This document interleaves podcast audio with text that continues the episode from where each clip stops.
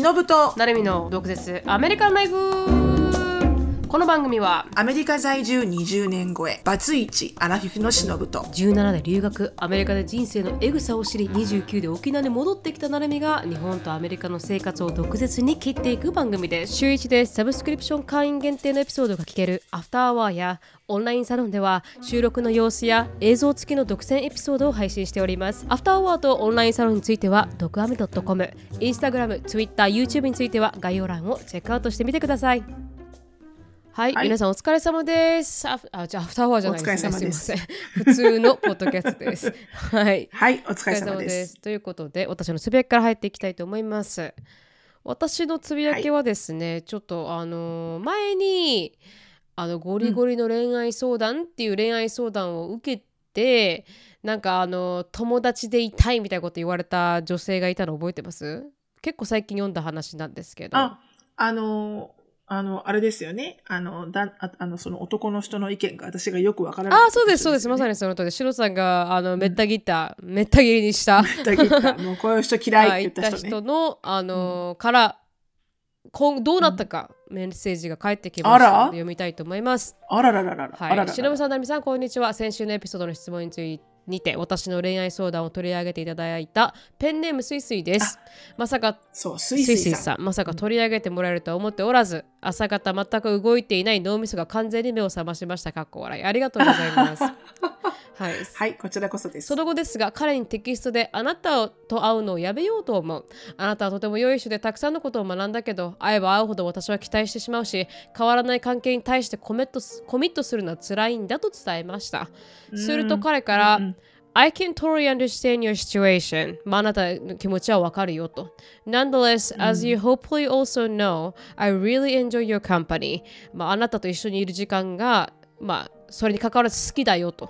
Not just in a romantic way, also personally. まあ、恋愛だけでなく、まあ、個人的にもと。I hope we get to meet again one day, somehow. まあ、いつか、 ね、会える日を楽しみにしているよと。Even though right now might not be the best time to say this. まあ今が一番、今言うべきことではないとは思うけど。で、stay as you are and I wish, I wish you nothing but, your, but the very best. ということで、まああなたのことを、まあ、あなたに、何です幸福を祈っているようですかまあ自分らしく、うん自分らしくいてねいてねとであ ?Nothing の but うんこれからも、うんうんいいことがたくさん起こるといいねみたいな You definitely deserve someone as special as you are. あなたと同様スペシャル、特別な人に出会う価値があなたにはあると。お前言われたくねえよって感じですけどね。But someone who is dedicated and not all over the place like me right now. まあ、私みたいにね、あの収集がつかないいい状態にいる人よりももっとプッツゲダーな人と出会いますようにと。と返信が来ました。あ結果はやはり彼は恋愛モードではなく恋愛モードが来るその瞬間が来るのをずっと待つのではなく、今のこのタイミングで私の考えを伝えて会うのをやめることができてよかったなと思いました。お二人がおっしゃったようにシンプルでいこうと思います。これからもドイツでの生活と恋愛を楽しみます。お話を聞いてくださってありがとうございましたっていうメッセージでした、もう本当に、本当に。も口がうまいですねこの人本当にあの、だからやっぱもう本当にあの、あの、フィンで終わるフランス映画としか思えない。本当にそういう感じ。はいはいはいはい、中途半端なねうんだって、本当になんかこう、一個一個論破ってやりたいぐらいの勢い。そうですね確か Okay, に stop right there. stop right there. Okay, you say not just in a romantic way, also personally.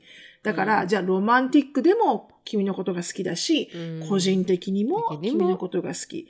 う Then, ん what the heck is the problem?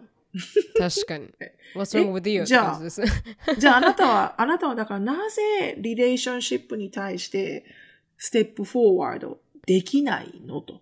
何が怖いのと？何が嫌なの？うんで遊びたいからですよね。うんってことでしょ、うんだから、こんなにこう、こんだけ綺麗に書かないで、うん僕は、I just wanna be playboy as long as I can. ってことでしょ？本当に。うん。遊んでいたいよって正直に言ってくれればね。その通り、僕はピッケンチューズしていきたいし、新しいことは会っていきたいし、新しいことセックスしていきたいし、うん一人で、一人の子は選びたくない。複数他人とどんどんどんどん遊んでいきたいってことでしょ、うん。何にもかかわらずなんかすっごい綺麗事だよね、これね。綺麗事ですね。うまいですね、口が。べとてもスムーズとか。だからこういう人がね、私の前のオーストラリアのあの、あの、牛のスリッパくれた彼みたいに、ね、はいはい。あの、なぜ私たちは別れるの ?What, what, what's happened to us? って言ったら、うん必ず彼は、No, no, no, no, it's not you. You are beautiful. You are sweet. Nothing wrong with you. It's me って言うんですうよ。ん。僕が悪いんんだと。君は何も悪くない。そんなことないよね。あの、うん。何が起きたって、ただ他の子好きだっただけだよね。うん。うん。本当にその他に好きな子ができたと言え。本当になんかこうあでもな一番なんか優しさが一番罪ですねこのこういうシチュエーションってね本当に。うまくパッと切って正直に言ってくれる人の方がうんいいですねいい。申し訳ない。うん僕のハートはあっちに行ってしまったっていうだけで全然いいのよ、もうそれでうん。その方がすっきりしますね受け取る側もね痛いけど、うん痛いけどもうしょうがないじゃん。しょうがない行っちゃったんだから。確かに。いやー、スイスイさんよかった。うん。よかった。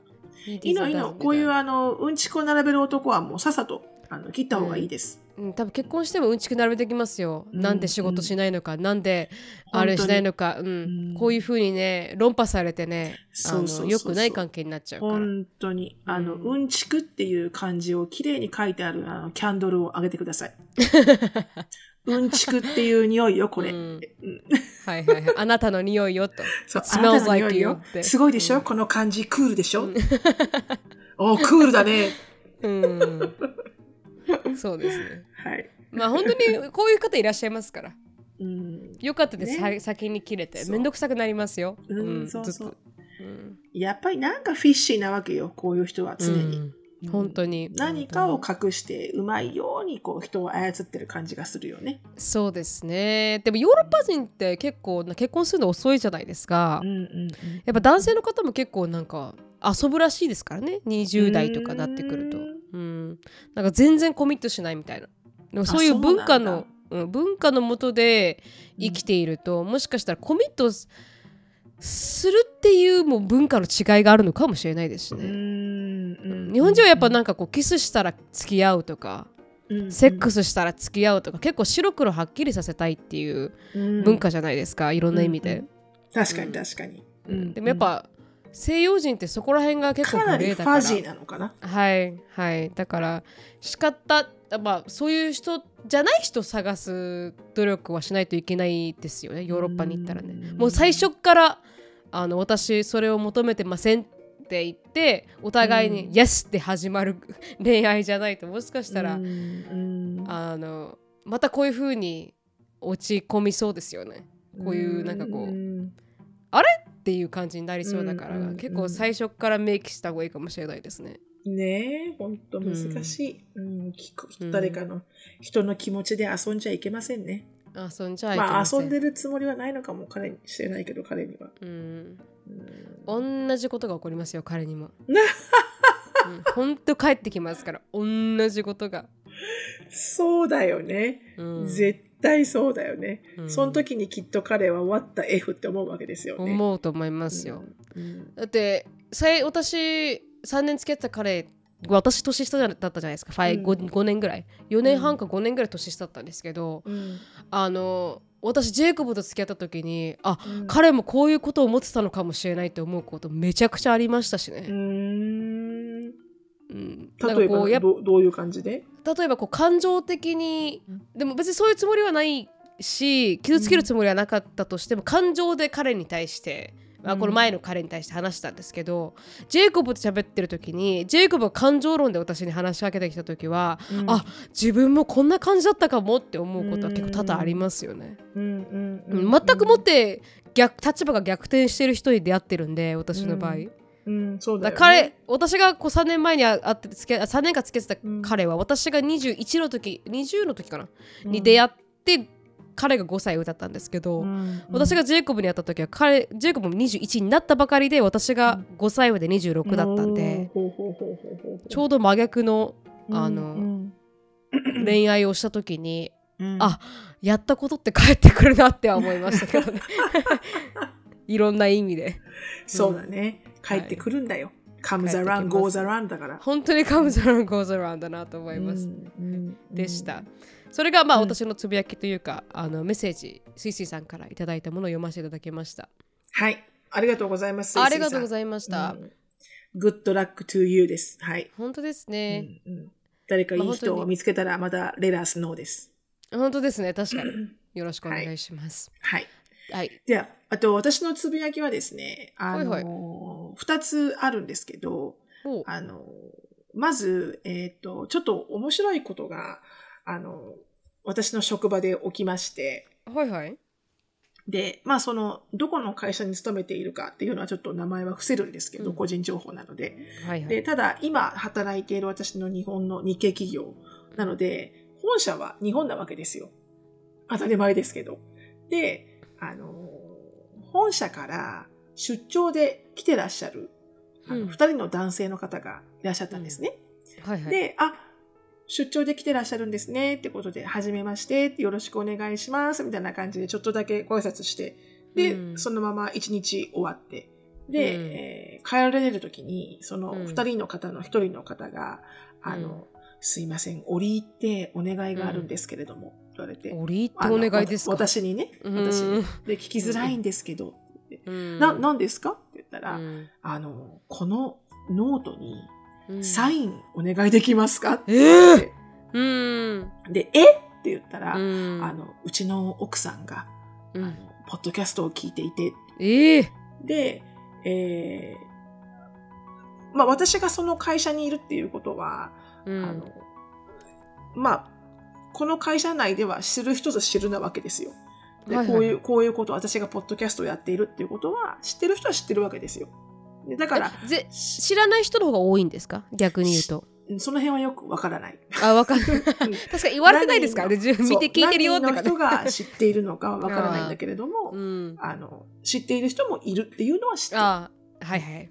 で、たま、でもたまたまその出張で来てる方が、うんあの、そこまで知っているとは知らなくって。うで、んその奥さんが、えーまあ奥さんが、うちの奥さんが、うんあの、車で、あの、うん。ポッドキャストを聞いてるんです。だから、あの、うん。私のことも、あの、多分その旦那様は直接的に私のとなるみちゃんのポッドキャストのファンでは多分なかったはずなのよね。でも多分奥さんが、あの、もう no choice でかかけちゃうんだろうね、車のあ中で。あ、かわいそう。だから、だから聞いちゃうんだと思うんですけど、あはいはいはい。それで、あの、サイン、うちの奥さんうん。にサインいただけますか？って言って、うん。ああ、そんな私でよかったらどうぞどうぞって言って、うん。ノートブックに、あの、お名前なんて言うんですか？奥さんって言ってサインして。はい。そしたら、うん。もう一人、あの、ううんちの部署の、あの、うん。ものが、あの、すごくヘビーリスナーでしてって言って、ええ。その彼女にもサインくださいって言って書いたんですよ。うん。サインお届けマンみたいにな ちょっとなんか、ちょっとこう、こっぱずかしかった。こうかこのかうん。会社でこうなるっていうのがちょっとあのびっくりしちゃって。確かに確かに。うん。ですがあの、まあ、会社名を言わないので別に、うん。あのあのあの言っても大丈夫だと思いますけどあの、鈴木さんと中野さん、はい。鈴、木さんと中野さん。鈴木さんと中野さん。あの私があのサインした方ですけれどもあの、うん。いつもね聞いていただいてありがとうございますっていうあのシャウトアウトをしたかったんです。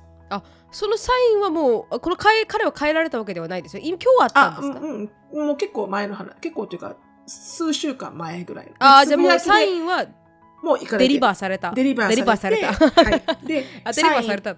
はい、うん。デリバーされて、サインいただきました、ありがとうございましたって、お二人から、あの、インスタグラムでちゃんと DM もいただいて、はいはいはい。わかりました。で、あの、私もありがとうございます、こちらこそって返したんですけど、うん。ちょっとせっかくなので、このポッドキャストの場でちょっとシャウトアウトしたかったので、はい、あの、わざわざ、あのね、いつもいつも聞いてくださってありがとうございますっていうのを、あの、まあ、皆さん聞いてくれてるんですけど、ちょっとなんはいはい。か面白いシチュエーションだったので、わざわざ確か、に。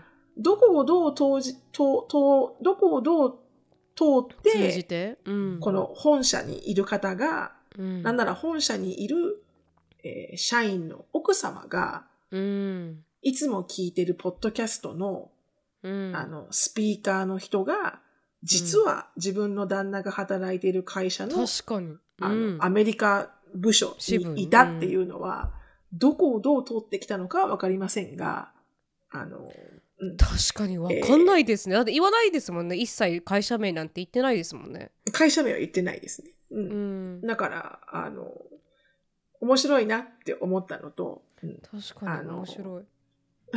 その、あの、シチュエーションが、あの、うん非常にこう、私にとってはとてもセンセーショナルだったので、なんかうん、とても光栄でした。ありがとうございました。うんはい。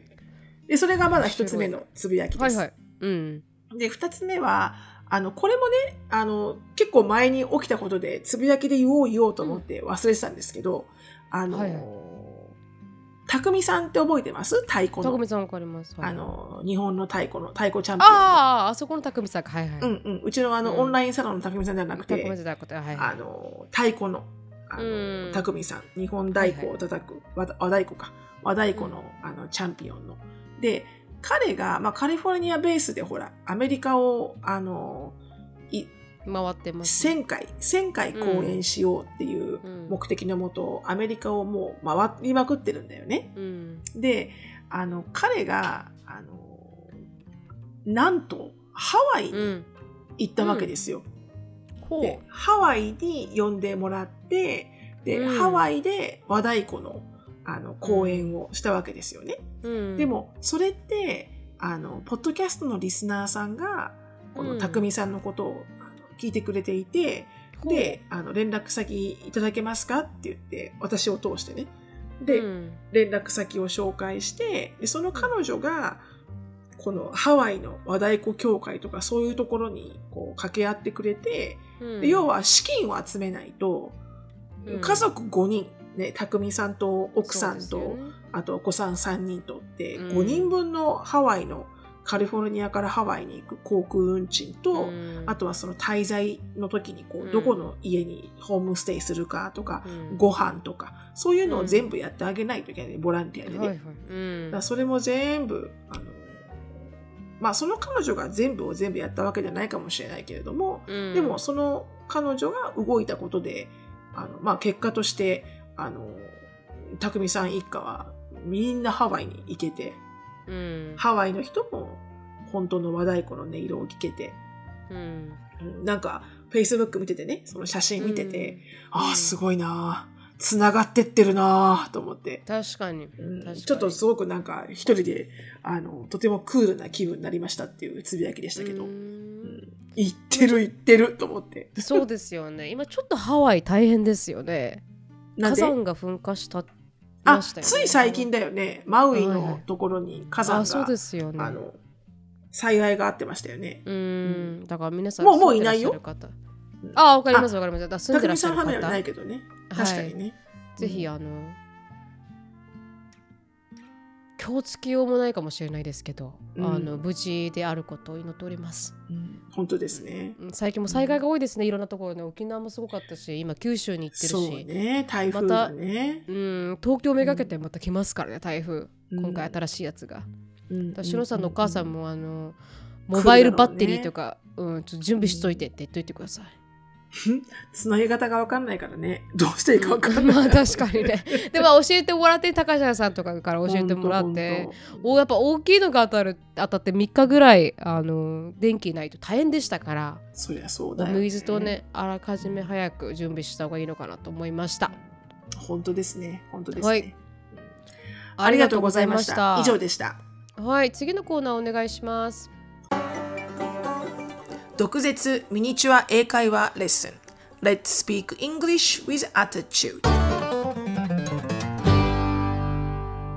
はい次のコーナーですね、はい。えっ、とこれはですね今日は、うん。えーあの language で言葉っていうことあの単語ですよね、language、はいはい。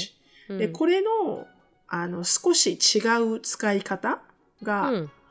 あるんですよっていう、まあ、ご紹介なんですけど、うんあのーまあ、YouTube のテッドトークを見てて、うん。で、えーそこでこう、旦那さんと、この、まあ、旅行をするっていう体の話をしててう、ん。で、その喋ってる方は、あの、空港に行く、まあ、その旅行するときに空港って行きますよね。飛行機乗っていくんで。で、その、飛行機、空港に行くのが彼女は常にもうできるだけ遅く行きたい。で、うん飛行機に乗るのもできるだけ最後に乗りたい、飛行機。うん。だから空港にいる時間も飛行機に乗る時間もできればミニマムに抑えたい彼女。確かに。と、うんでもうちの旦那さんは全部反対で、で、空港を結構楽しむ人だと。うんラウンジとか、うん飲み物とか、はいはいちょっとこう、ウォークアラウンドして、この空港の中に入っているちょっと面白いお店とかを見てみるとか。で、それが、That's his travel language って言ったのね。だからそれが、はいはいはまあ彼の、まあ直訳すると彼の旅行の言葉だみたいな。いうん。That's his whole travel language. His うん travel language is like that. うん。で、それが、えーまあ、ニュアンス的には、まあ、それが、えー彼の、まあ、旅行の仕方とか、うん彼の旅行の好みとか、そういう感じ、うんあの、うんルーティーンっていうか、そういうふうに彼は旅行するのが彼流みたいな感じ？うん。で、それ、そういう時にラングエッジを使うわけですよ。うん。で、それがちょっとなんか面白い使い方だなと思っ確て。でも、いろんなシーンで使われていて、あの、ラブラングエッジっていうのもよく聞くと思うんですよね。うん、確かに確かに。で、それって、要はその、彼の愛し方みたいな。うん。だから、あの、なんだろう、こう、まあもちろんデートに誘うときは、まうんあかなり紳士的に、こう必ず車のドアを開けるとか、必ず椅子を引いてあげるとか、もうチェックは全部お金は僕が払うとか、で、うん。えーまあ女性にしても、あの、なんだろうな、わかんないけど、どういうふうにどうするかわかんないけど、でもそういう、うん。こう自分なりの、この、あの、愛情というか、この、リリレーションシップ、リレーションシップじゃないな、こういうあ愛がまつわるところに関する、えーうん。自分なりの、なんだろうな、も、モットーみたいな感じ、うん、どっちかっていうと、うん。そういうのを、うん。こう、あの、That's my love language っていうふうに、こう、うん。ラングエージっていうのが自分の言葉っていうんじゃなくて、イコール自分なりのスタイルっていうのを表す時がある。うん。うん。なので、travel language とか love language とか、うんうん。いろんなことがラングエッジをつけることで、何流とか私流みたいになるんだ。多分ね、うん。多分それを普通に聞くと、何のこっちゃって思うと思う。確かに確かに確かに。普通にこと 言葉っていうふうに思ううんと、何のこっちゃって思うと思うんだけど、うんこうそういう感じ。本当私なりのやり方とか、うん私流とか、うんこれが私のやり方ですみたいな時に、ラングエッジっていう言葉を使う時がある。でそれなんか聞いた時に、そう結構、あ、そういえばこういう伝え方って、あの、うん普通にこう英語と接してる人はわかるかもしれないけど、確かに。あの、あんまり出てこない言い回し。うんでもこう、なんだろう。多分海外に住んでるとよく見る言葉うんのような気がして。うん確かに。日本でもなんかラブランゲージとかって言いますけど、でもやっぱなんでランゲージなんだろうって思い思いますからね。うん、言葉、うんみたいなね。うん、でもなんかラブランゲージの5つのうちの1つはアクティブサービスだったりと かやってあげるとか。全然ランゲージじゃないじゃん。みたいなラングエージじゃないじじゃんっていう。うんうん、それはなんか、ね、そのまま聞くとなんか、I love you の言い回し方をね、うん。たくさんあるのかなとか思うけど、うん。そうじゃなくてもうなんか、私流の愛し方みたいな感じ？確かに確かに、うん。うん、だからちょっと面白い伝え方をす確かにるなと思って。興味深いです。うん。ちょっとそれをね、あの、共有でした。はい。ありがとうございましたこのコーナーはケンブリースポンサーです英会話で何が一番支障かっていうと恥ずかしいっていう部分だと思うんです発音が下手だから恥ずかしいとか伝わらないから恥ずかしいとかでネイティブと話す英会話レッスンとかってもう恥ずかしくて一歩踏み出せないところがありますよね、うん、あります。だからそんな状況に素晴らしいソリューションが出たわけですよ。でその名前は Cambly AI で。最新の AI 音声認識を搭載した英会話練習機能です。で相手が AI ならね恥ずかしいなんて思うことは1ミリもないわけですよね。なので思う存分失敗できる。で失敗すればするほど成功できる。なので成功するからネイティブと挑戦したくなるわけですよね。キャンブリー AI を利用することでこのポジティブの連鎖を生み出し楽しく無理なく英会話スキルを向上できますそして嬉しいことにキャンブリー AI は無料ですぜひ毒舌 DOKUZETSU を使って15分の無料体験をお試しください詳細は概要欄をチェックでは今日のトピックに行きたいと思います。はい。今日のトピックはですねしのぶさんが見つけてきた記事をベースに深掘りしていこうかなっていう。そうなんですよね。まだ私も全部は読んでないんですけど、うん。でもとにもかくにも今サッカーの、あの FIFA の女子のワールドカップ、はい。サッカーが開催されていて、うん、でなでしこジャパンめちゃめちゃ頑張ってるんですよね。はいはいそうでですね。トップ8に入ってるし。で、うん多分今日、これ今収録してるのがアメリカ時間の木曜日10日の夜9時、あ、夜11時かですけど、あと多分3時間後ぐらいに、うんあの、多分スウェーデンと戦うんじゃないのかなと思うんですけど、でこれで勝つと多分うんトップ6入りするのかな、うんで本当頑張ってるんですよ。あの日本のね、なでしこジャパン。うんで、それで、アメリカがスウェーデンに負けたんですよね。はい女子の、女子のアメリカが。あえーうん想像できないアメリカ1位なのに。そう。で、うんアメリカが負けた時に、あの、うんすごくこう、PK 戦、1回目 PK 戦になって、それでも、あの、引き分けになって、またもう1回 PK 戦になって、で、最後の最後で、あの、このもうデジタルの、デジタルレビューで、うん。スウェーデンになったわけですよ。えー。だからめっちゃ悔しい負け方をして、アメリカは。うん。でそれがあってから、このうん。一人ね、あの、うん。ミーガン・ラピノー選手っていう人がいて、このね、はいはい。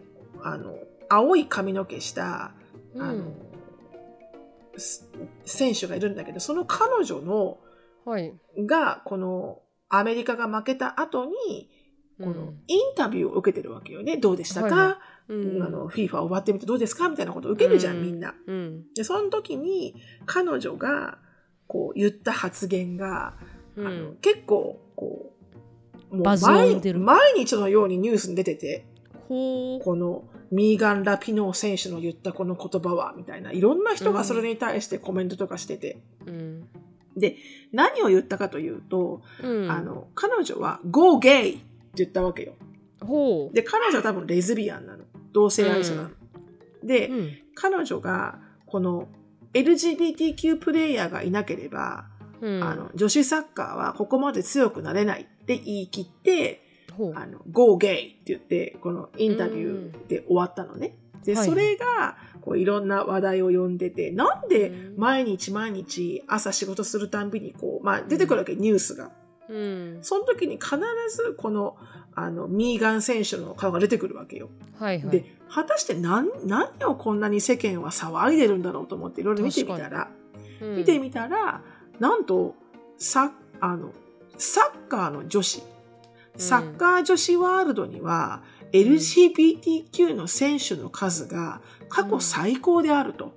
ほうん。で、前回の大会から5倍、あの倍以上増加していると。うん。で、日本は唯一、あの、アウトプレイヤーっていう、ごめん、アウトスポーツ。アウトって本当にイン、アウトのアウトね。はいはい。アウトってことですか？なんだけど、私もそう思ったんだけど、うん。アウトでスペース入れて、スポーツっていうと、うん。そのなんかこの、LGBTQ の人がいるスポーツみたいな意味合いがあるみたいなの。へえだからカミングアウトのアウトなのかな？多分そうだと思う。なんか、おー47% of player are out player って書いてあって、ああ、そうか、カムアウトしたってことか。多多分そうだと思う。で、うんアウト、スペース、プレイヤーね。うんで、あ、こういう風に言うんだって思ったんだけど、うんまあそれは置いといて。はいはい。で、要はその、あの、今、あの、FIFA の女子のワールドカップのトップ8の中で、えー日本だけが一人も LGBTQ のせ、と登録されている LGBTQ の選手が一人もいないの。でも、はいこれって別に登録されてないだけであって、うん。本当はいるかもしれないよ。うんいるかもしれない登録されていないと。うん唯一日本は一人も。うん。で、えー LGBTQ のあの選手がいるチームが、えー強い傾向にあると。女子サッカーにおいては。うん。で、それで、ああ、うんだからなんかこの、この人が言った、このミーガン選手が言った、うんこの LGBTQ がいないと女子サッカーなんてここまで強くなれないよとかうんいうのが多分いろんなところで持ち上げられてるんだと思うんだけど、でも面白いなって思って、あの、はいはい何を面白いって思ったかっていうと、うんうんあの、女子、女子サッカーとか、あと女子のプロのバスケットボール、WNBA とかうんは、あの、めちゃめちゃ、こう、堂々とカミングアウトしてるわけ。私はゲイですみたいな。うん。So what? みたいな感じなわけ。確かもうに確かに。ルックスも完璧に、あ、そっち系ねってわかるし、うんあの、サッカー選手なんかも本当わかるし、この人は、この人は完璧に、あの、LGBTQ なので、もう見てわかる。うん。なんだけど、反対に、あの、男子、男子のサッカーとか、男子のバスケとか、うん男子のアメフトとかは、本当はいるのよ。本当はいるんだけど、ね。限りなく隠そうとすると。うん。うん。で、それをなんか結構いろんなところの記事が取り上げてて、で、一回うんワールドカップでカミングアウトした選手がいるのよね、男性で。で、うん。その人は、なんかものすごい、あの、ずーっとこうバッシングされたらしいの。あうん。バッシングっていうのもちょっと違うな、こう、笑、笑、笑い物にされた？うん。っていう感じで書いてあって、だからこの男子の世界では、特に男子のスポーツ世界では、うんちょっとこう、アウトプレイヤーがいづらい。うんなんだけど、女子のスポーツの世界では、良しとされてる。なんかこう、全然こう、この抵抗感が違う。確かに。でやっぱり、スポーツっていうものが、やっぱこう、うん力強い。筋肉。マスキュラネティみたいなね。スキュラン、筋肉、うん根性とかっていう感じだから、別に女子でも、その、かっこいい女子、筋肉もりもりの女子、そしてその女子が同性愛者だったとしても、こう、ププラスに見られがちなんだろうね。うんなんか強そうじゃん？いいんじゃない？みたいな。あはいはいはいはいはい。でもやっぱトラン男子、しやすいんですね、確かに。そううん。でも、なんかこう、男子のスポーツ世界で、やっぱそういう風になると、なんとなく世間一般の見方って、弱々しいとか、うん。めめしいみたいな風になうるかって思われてるから、アウトプレイヤーがほとんどいない。本当はいると思うよ。このご時世。でも、多分、こう、本当にアウトしづらいうん。にあるっていうような、この事実関係だよね。この事実関係がたくさんしゃ、あの話されていて。うんででもなんか最近ジェイコうん。日本の女子サッカー見てたんですテレビで。うんうん。たまたまやっててでそしたら、うん。日本の女子アメリカとかこう西洋ってまあこのゲイである人たちは髪が短かったりとか結構こうもううん。容姿だけでさっき白さんが言ったみたいにすぐ。あストレートなのかあのゲイなのかっていうのはすごい分かりやすいじゃないですか、うんうん。でも日本人女子って全部髪の毛短いんですよ。全員が一人だけなんかこう結んでるとか。でもそれは多分プラクティカルな理由で髪が長いと大変じゃないですか。髪ブラブラさせたら。そうそうそうそう人に迷惑かかるしみたいな。多分そういう理由だと思うんですけどみんなすっごい短いから、うん。ジェイコブと分かりづらいねって話になったんですよ。あのまあ、いらっしゃるとは思うんですけど、みんな短い多分みんなストレートなかもしれない。かもしれないですけど、ただ単にこのアメリカってやっぱりこう髪が短いイコールうん。こうマスキュランみたいなこのなんていうか、うん結構その短さにもよるよね。ほとんどまあ短さにも本当に男性のようなヘアカットをさ,、うん。されてるじゃん。うん。刈り上げとかさ。はいはいはい、ね。それがなんか女子はなんかそこら辺にアメリカの少し面白いアメリカって全部オープンに見えるじゃないですか、うんうんうん。なんだけど女性は髪が長いものだとか髪がなんかこう長い短いとちょっとレズに見えるとかっていう、うんなんかこううん暗黙の了解みたいなのあるじゃないですかアメリカって、うんうんうんうん。だから女、ね。男性も女性は髪が長い方がいいって言うし、うんうんうんうんで女性自身もなんか短くするとそう思われないかなと思ってる人もいたりなんかしたりするし、うんうん。だから意外に日本の方が容姿に関してはすごい自由、うんうんうん。別に関係ない。だからジェイコブも日本に来てあの日本のファッションって結構フルーエットというかうん。男性がスカート履くこともうん。あるだろうし、うん。なんかこうアメリカでは多分これを履いたらゲイだって言われる格好も日本では OK だしっていうので、ファッションの幅が広がったって話をしたんですよ。うんうんうんうん。うん。すごく楽しいとファッションするのが日本ではっていう話をしてて、だからそれもなんかアメリカってこうすぐ分かるのは偏見のもとにある何かこうでなければならないっていうあるんだろうなとは感じましたけど、あるのかね。アメリカのあある方がそと思いますよ。れはあるのかね私は感じました。ファッションとか髪型でゲイだ、うんゲイじゃないとかっていうこの文文化っていうのはアメリカの方が濃いなと思います。まあ確かにね。うん。前髪があると要注意っていうのと一緒だよね。あそうそうそうそうそうそう。まさにそ前髪ある子たくさんいるよね。うん。アメリカあの日本ではね。ファッションだからね、うん、でも今少しずつは変わってきましたけどね韓国の影響とかあって、アメリカでも少し前髪ある方いらっしゃいますけど、うん。ただなんかこう意外に偏見はあるなと思いました、うんうんううん。ん。確かにね。でも本当にあれですね。あの興味深かったです記事が。あの。そうそうそうそう。でもやっぱりそのトランスジェンダーをあの、うん。どうするかっていうのは常にこう今エンドエンエンドレスなアーギュメントがうん。あるんだけど、うん。でもうーんやっぱりあのなんていうのかな不公平じゃないかなって私はやっぱり思うけどね。女子の世界においては。そのトランスジェンダーだから男性が女性になった、うん。うん。っていうところ、うん。であのなんかスイマーの子でアメリカでスイミングかな？なんかエリカから聞いたのが、スイミングで水泳でトランスジェンダーだって言って、うん。女の子の方で大会に出た子が男の子では全米のなんか200位にも入んなかったのに、うん。女の子でやった瞬間にすごい上位に入ってうん。でちょっと騒がれてて、うんで、その子はトランスジェンダーなんだけど、まだ、あの、手術とまあかし,、してないのね。うん自分の体に対して。うんでも、中身は女性なわけよ。彼の彼は、はいか彼女はそう思ってるからそう。主張しているわけですね主張してるから。うんまあ、本当にそうだと思うよ。あの、うん性同一なんとかだと思うから。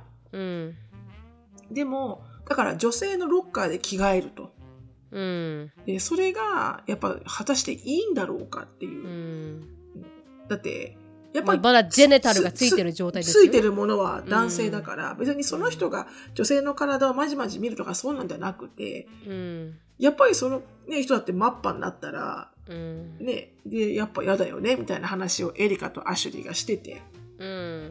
だから、エリカがなんか、えちょっとなんか、たとえトランスでも、うん。まだ男性のね、も、もものがついているのに、マッパではちょっと一緒に着替えるのは嫌だなってエリカ言ったけど、うん。アシュリーはその辺がすごくフランクなので、うん。アシュリーどう思うって言ったら、アシュリーも、あの、やっぱりちょっとカンファタブルではないと。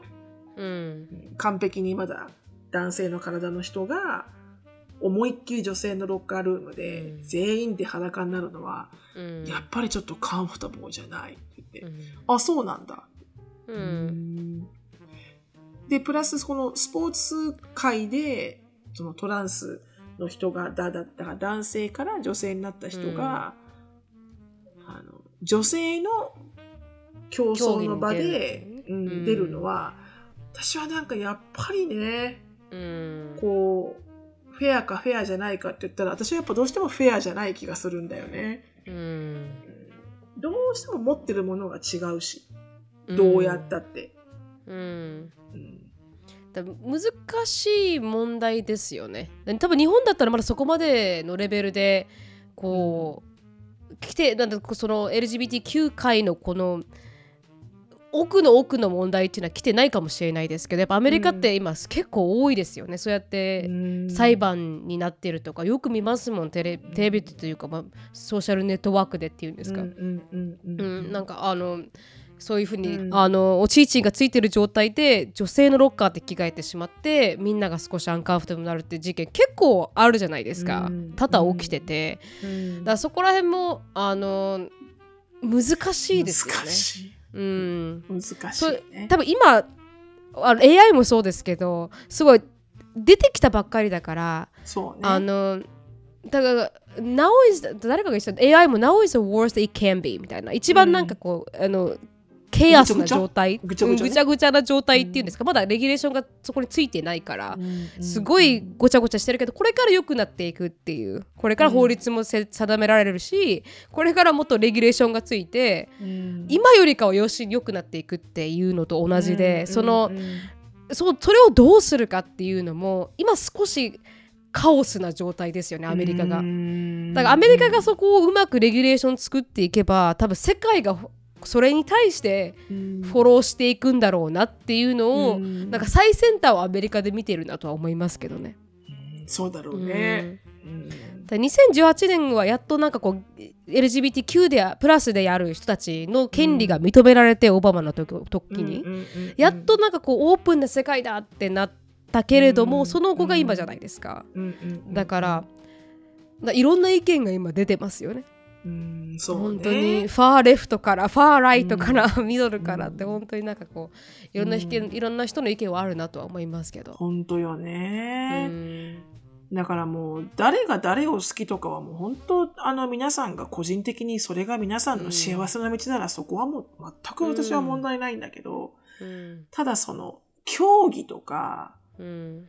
あのフェアネスをねフェアネスを公平でなきゃいけない、それがスポーツマンシップだっていう時、がちょっとやっぱこうクエスチョナブルだなって思っちゃうんだよね。うん。だってバスケットボールだってよくこの、うん。あのアメリカの高校のバスケ界にはよくあることがあるんだけど、リクラスって言ってほもう一回要は留年するってことだよね。リうんクラスだからもう一はいはいはい回クラスを取るってう。いう。うん。要はこうお勉強についていけないと留年するわけですよ。うんでそれをアメリカのバスケットボール界特に高校生はうん。意図的にやる子が多いのすごく。はい。だから、うん。例えば本当はあのテンスグレードで、まあうん。アメリカって高校4年生あるからはい。あの高校2年生なのにあ、まあ、うん。3年生かな、高校3年生なのに、うん。わざわざ2年だから高2で1回留年して、うん、でもう1回留年すると要は2年間高校1年生をやってるわけじゃん。はいはい。で高校1年生なんだけどほん本当は自分高3じゃん。うん。その状態でフレッシュマンとしてバスケのゲームをすると間違いなく全然違いますよね。うん間違いなく活躍できるできるわけよ。うん。そうするとカレッジリクルーターの目が光るから、うんおこの子すごい上手っていう風うんにスタンドアウトするじゃん。うん。それでカレッジリクルーティングのチャンスをあのこう狙う子がはいはい。バスケ界すんごいあってうん。だからいつもあの D クラスだ D クラスだ D クラスだっていう子がたくさんいるんだけど、うん私あれ見てて本当にこれはいいことなのか？本当にこれはフェアかって思うんうだよね。ん。だって14歳の子14、15、14歳かな？あのアメリカの高1って要は中学校3年生だから日本でいうう。ん。14歳の子ともうバチバチもう青年、精16子とかね。あの、うん発情期が来た16、17の男の子なんて筋肉全然違うし、違います、ね。強さも全然違うじゃん。うん、その子たちを同じ土俵で戦わせるってめちゃめちゃ不公平じゃん。うん。で、その D クラスの子たちが来るから、このフレッシュマンの子が試合に出れなかったら、うん。私は多分親としてすっごい腹立つと思うんだよね。うん。の、じゃあなんかね、あの、で、その、意図的にこの学校をこう落第して、リクラスして落とす子も、うん。果たしてそれがその子の、だって結局大学行ったら同じじゃん。そうなんですよね。で、ね、大学のリクルーターにはいいと思われるかもしれないけど、うんで、も、2年間留年して大学入って、要は大学入る時にもう彼は20超えてるわけじゃんはいはい。そしたらさ、卒業する時24じゃんうん。で、NBA のさ、ドラフトなんて若い子の方が好きなわけじゃん。絶対。そうですね。その方が寿命長いから、おそらく、うんプレイヤーとしての。だから結局、もし、まあ、大学にスカラーシップで行き行くことが目標だったらそれでいいのかもしれないけど、うん。でもさ、リクルーターとしても、お、このフレッシュマン素敵だねって言って、プロファイル見てよ。うん、え？本当はこいつは3年上なのか、って思ったら、なあ、そんなうまいに決まってんじゃんってならない？って思うんだけど。うん、ならないんでしょうね。ならない。そう、ちょっとそのみんながや D クラスはわからない。よくわからない、私。うん。でも、非常に多い。でも反対にサッカーは許されてないのよ。ほサッカーは上手だから、プレイアップはできるんだけど、う。うん、くっそ上手だからっつってね。上はいけるけど、下にはいけないし、ちゃんとうんバースサティフィケートで年齢を証明しないといけないから、はいはいはい。そういうチーティングはできない。うん。なぜかバスケ、なぜかバスケはできるんだよね。うん。なんだ、興味深い。おかしい。うん。うん。はい。でちなみに、まあまあまあ。あのシロさんが今回同性愛者の方のまあ多かったっていうサッカーで多かったっていう話をしてくれたので、うん。日本で前にあの御殿ラジオの翔ちゃんさんが、うん。あの日本の有名人がカミングアウトするってあんまりないですよねって話をしてたじゃないですか。うんうんうんだからなんかこうあこの人もなんだって勇気もらえるっていうアメリカ結構あるから結構、うん。ああよかったって思えることも多いかもしれないですけど日本は少ないって話をしててでも最近たまたま、あのトリプル A っていうミュージシャンいらっしゃるの分かるかな篠さんトリプル A っていらっしゃるんですよ。わかんないです。のボ日本人？ーカル日本人です日本人です。のボーカルさんだったのかな、彼は。のあ進次郎さんという方がカミングアウトしたんですよ。ほう。でカミングアウトしてであのーゲイなんですみたいなことを言ったことがニュースになってたんですよ。ほうん、で今エルなんかこうカリフォルニアぐらいで活躍してるらしいんですけど。でこの方がトリプル A の方なんですけど。ほう、イケメンさんね。はいそうなんです。あすいません。7月です。2023年の7月にカミングアウトされたと。だからこういうふうに勇気があるあの行動をねされてる人にうん。勇気づけられてる方も多い。この方は元プロバレーボール選手の竹原七重さんもあの同性愛者ですよってことを証言したと。だから日本でも少しずつね、あのカミングアウトされてる方はいらっしゃるらしい。誰ですかこれ、うん。あカズレーザーさん。カズレーサーさん。も全然わかんない。あ本当ですか？すごいよくテレビで出てらっしゃるんですけど芸人さんですかね？そうなん。バイセクシュアルだって、うん、公言していると、うん。でも珍しいですね。芸人さんって結構男みたいななんかこう、うん。風潮が強いのにうん。ちゃんと公言しているとかね。うん。本当ね、いらっしゃる意みたいです。多いんだね。多い方アメリカに比べて多いかって言ったら正直何とも言えないですけど、うん。ただあの風潮的にもっと多くの人が昔よりはあのカミングアウトできる世の中になってきたんじゃないかなっていうのはありますね。うん。うん。うん。うん。まあそれはでもでした。いいいい傾向ですよね本当ですね。ねもっともっと自分が自分らしく生きることが簡単な世の中に、ね、なってったらいいわけではい。だから私的には今後のアメリカのこの動きっていうのはうん。あのどうやって解決していくん。だろうなとは思いますね。うん本当ね。今すごいアメリカごちゃごちゃしてますからね。いろんな意味でうんいね。ろんな意味うで、ん、レリジョンもそうですけど、うん。セクシュアリティもそうですし。本当ね。どうなるんだろうね。よくわかんないね、こればっかりは、うん。どうやってソートアウトして何をルール化していくのかなっていうのは、うん。アメリカが一番先端なのかなとは感じますけどね。うん。確かに確かに。はい。よくわかんない。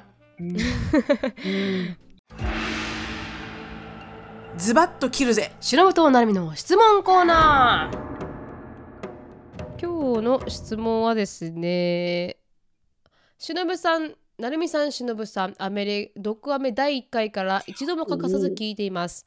毒アメネームはビーフィーでお願いします。聞いているポッはい、聞いているポッドキャストの中で唯一倍速にせずかける1のスピード楽しんでいます。じ時々間違えて倍速再生してしまうと、ああ、もったいないと設定を直します。かっこ笑い。最近の台風6号で停電になってしまった際には、ドクアメを古い順から聞き直して気持ちを明るく保っていました。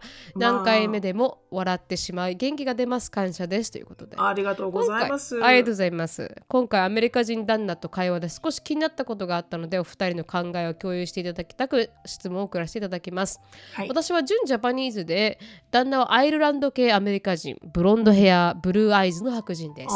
お互いに28歳。出会って丸5年。結婚してはからは1年半くらい。うん子供もそろそろかしらと話しているところです。うん。先日将来私たちの子供のルックスはどちらによりなるだろうという話になり彼から I want them to look like 100% me まあ僕100%僕のよう見た目がいいなと発言をされましたと、うん。以前にも同じような会話の中で I don't want to be like where are my kids? あーとまあアジア人が強めに生まれて自分の子供はどこだみたいになりたくないなと言っていたことも思い出しました。うん。どういう意味？と問い詰めても I still want them to be able to get tan. 自分は白人で日焼けですぐ肌が赤くなってしまうため日に当たると黒くなって黒くなる私たちが羨ましいようでとの返答で軽はずみに出てきた発言のようでしたがどこが引っかかってしまいます？白部さん成美さんは彼の発言についてどう思いますか？軽く受け流してしまいましたが私はどんな風にその発言を受け止めたらよいのでしょうか？人種のルツボと言われるアメリカ在住歴の長いお二人の意見を聞きたいですと。愛し合っているパートナーと自分の血を分けた命の誕生である子供を授かるのも奇跡だと思います外見がどちらの人種によるかなどその奇跡の前にはなんとちっぽけな論争であることは承知の上ですが、お二人の直接的な考えを聞かせていただけると嬉しいですといううん質問でした。またまたま喋っちゃったんだろうね。こういう風な会話でね。うん、なっちゃったんだろうね、きっと。たまたま。たまたま。おそらく何の深い考えもなく彼はふって喋ったことなんだけど、うん、ちょっと待てお前っていう風になっちゃったんだろうね、ビーフィーさんの中では。確かに。でも私もそれ聞いたら、はあってなりますけどね。うん。うん What do you mean? ってか思いますけどね、本当に。いや、ちゅうか、ちゅうか、I want them to look like 100% me って、それもうノーホープだよね。本当に本当にう。んじゃあ白人と結婚したらって思いそますよね。れしか、100%そ。それしかないよね。白人と結婚するしかないよね。ない。そうなったら。うん。そう、本当にブルーアイでブロンドの人と結婚しないと100%の深いミーにはならないですからね。うんうん I don't ど wanna っち？be like, where are my kids? いや、わかるだろ。お前の子供だろうと思いますけどね。絶対わかるよ、どんなものだって。わかるわかる。れちゃって。うん。うん、絶対わかる。まあまあまあ。I still want them to be able to get tan. でも、うん。だから、I don't wanna be, I don't want to be like, where's my kids? で、どういう意味って問い詰めてら、だから要は、アジ、アジア人チックなルックスの子が生まれてしまったら、ちょっとどうしていいかわかんないっていうようなニュアンスだよね。でも、でも、アジア人で生まれてきたら、うん結構日焼けしやすいから、そこはいいよね、みたいな感じよね。うんそこだけって感じはありますけどね。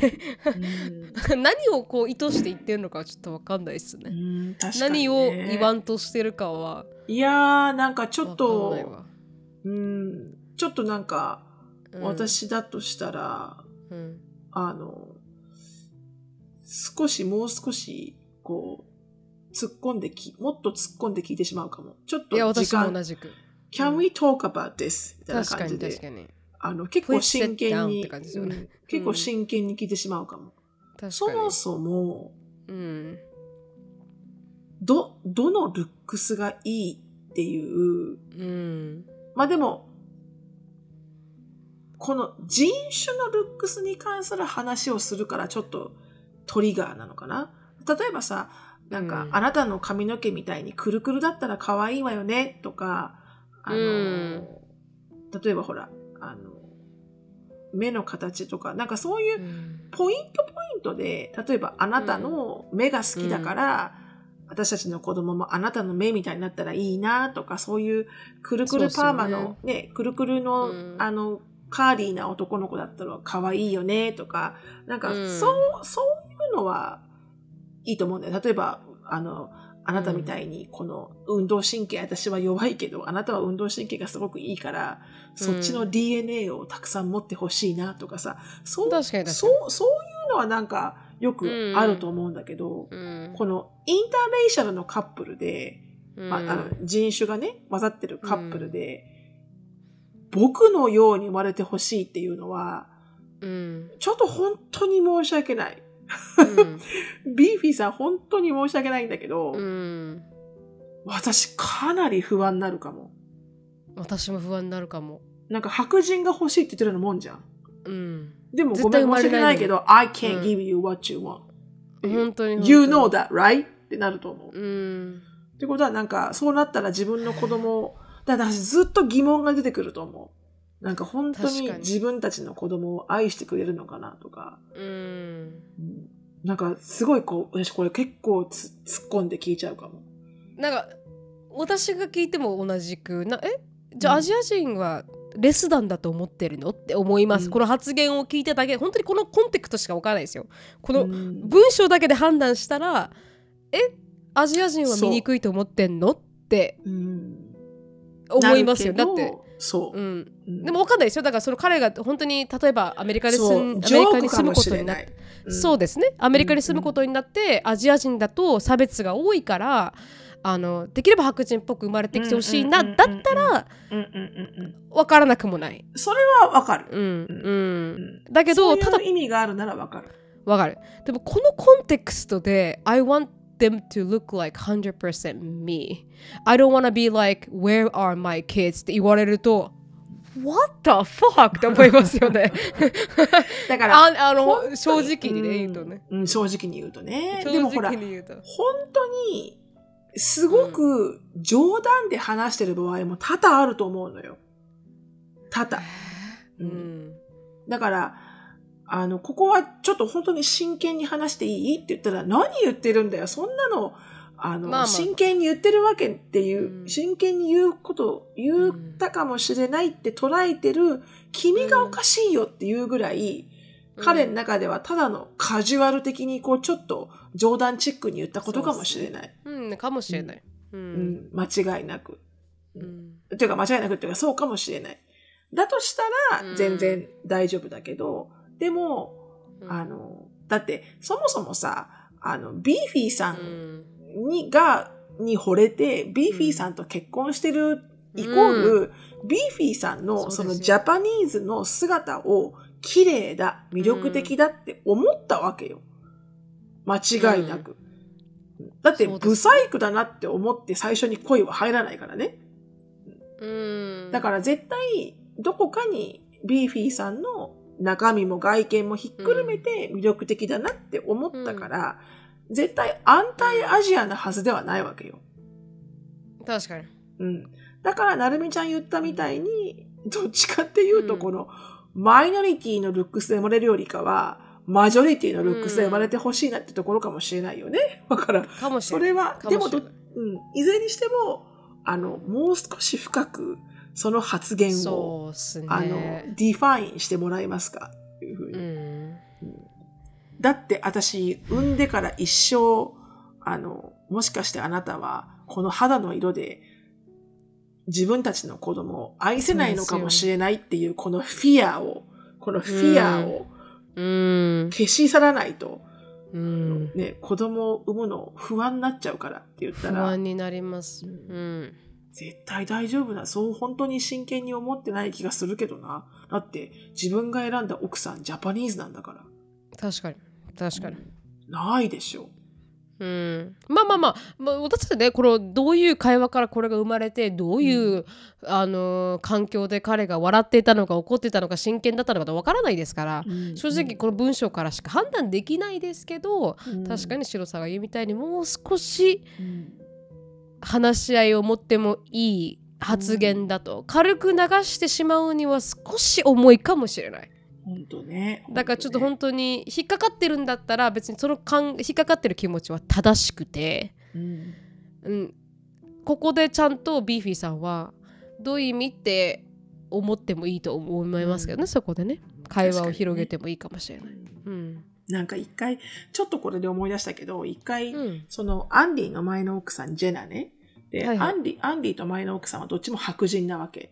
うんあの、で、話してる時に、うんふと、ふとした会話でよ。うんふとした会話。その時子供いなかったんだけど、あの、うん大人だけでいたんだけど、うんなんか、あの、もし私とアンディが子供を作ったら、うん。多分絶対めちゃめちゃ可愛い子生まれてくると思うから、作んないでって言われたの。うー で、その時に、は？と思って、うん。は？ってことは、お前イコール、私とアンディが生まれてくる、私とアンディがつ子供を作ったら、やっぱほら、その、白、要は、その、イン、インターレーションキッズってやっぱ可愛いから、かわい。い、うん、その黒人、白人、うん。白人、アジア人、黒人、アジア人、アジア人、ね、アジア人、メキシコ人、わかんないけど、うん。人種が混じると、うん、なんとも言えない、やっぱかわ、可愛い子が多いわけですよ。人が生まれる。いろんな意味で。うん。だから、白人、白人で産んだ自分たちの子供よ,、りも、うん。私とアンディが作る子が可愛いと、うん。お前は自分の娘がブサイクだって言ったのかと。って私は思ったわけ。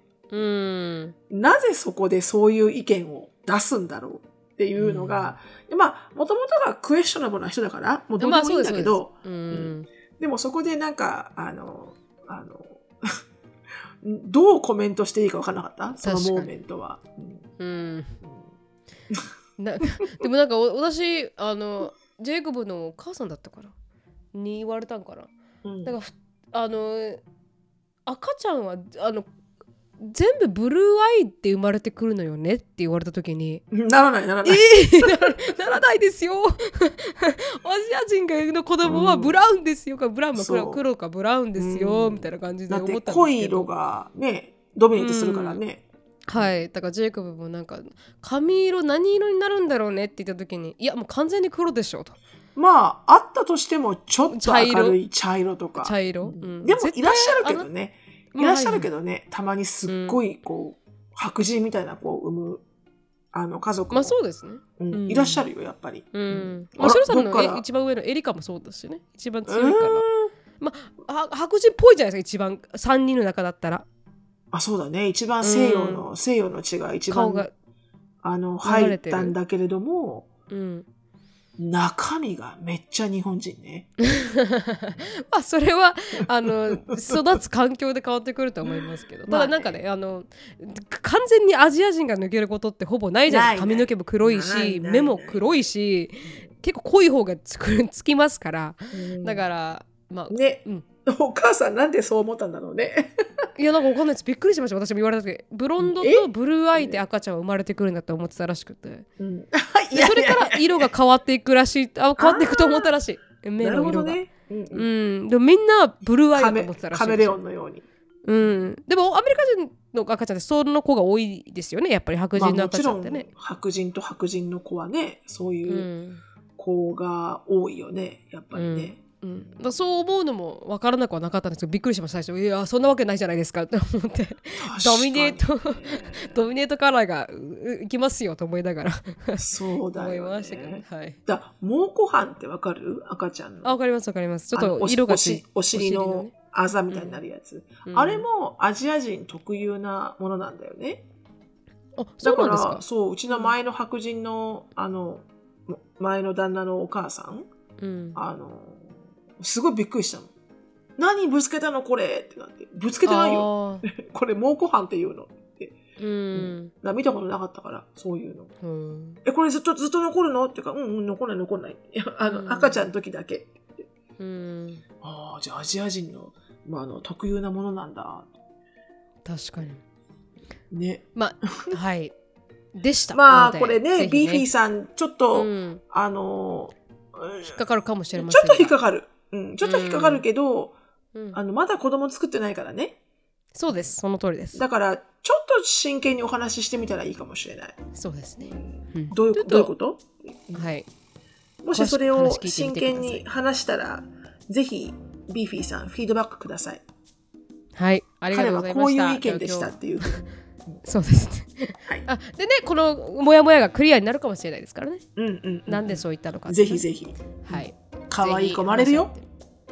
うん。と思います。間違いないので。終わりたいと思います。はい皆さん。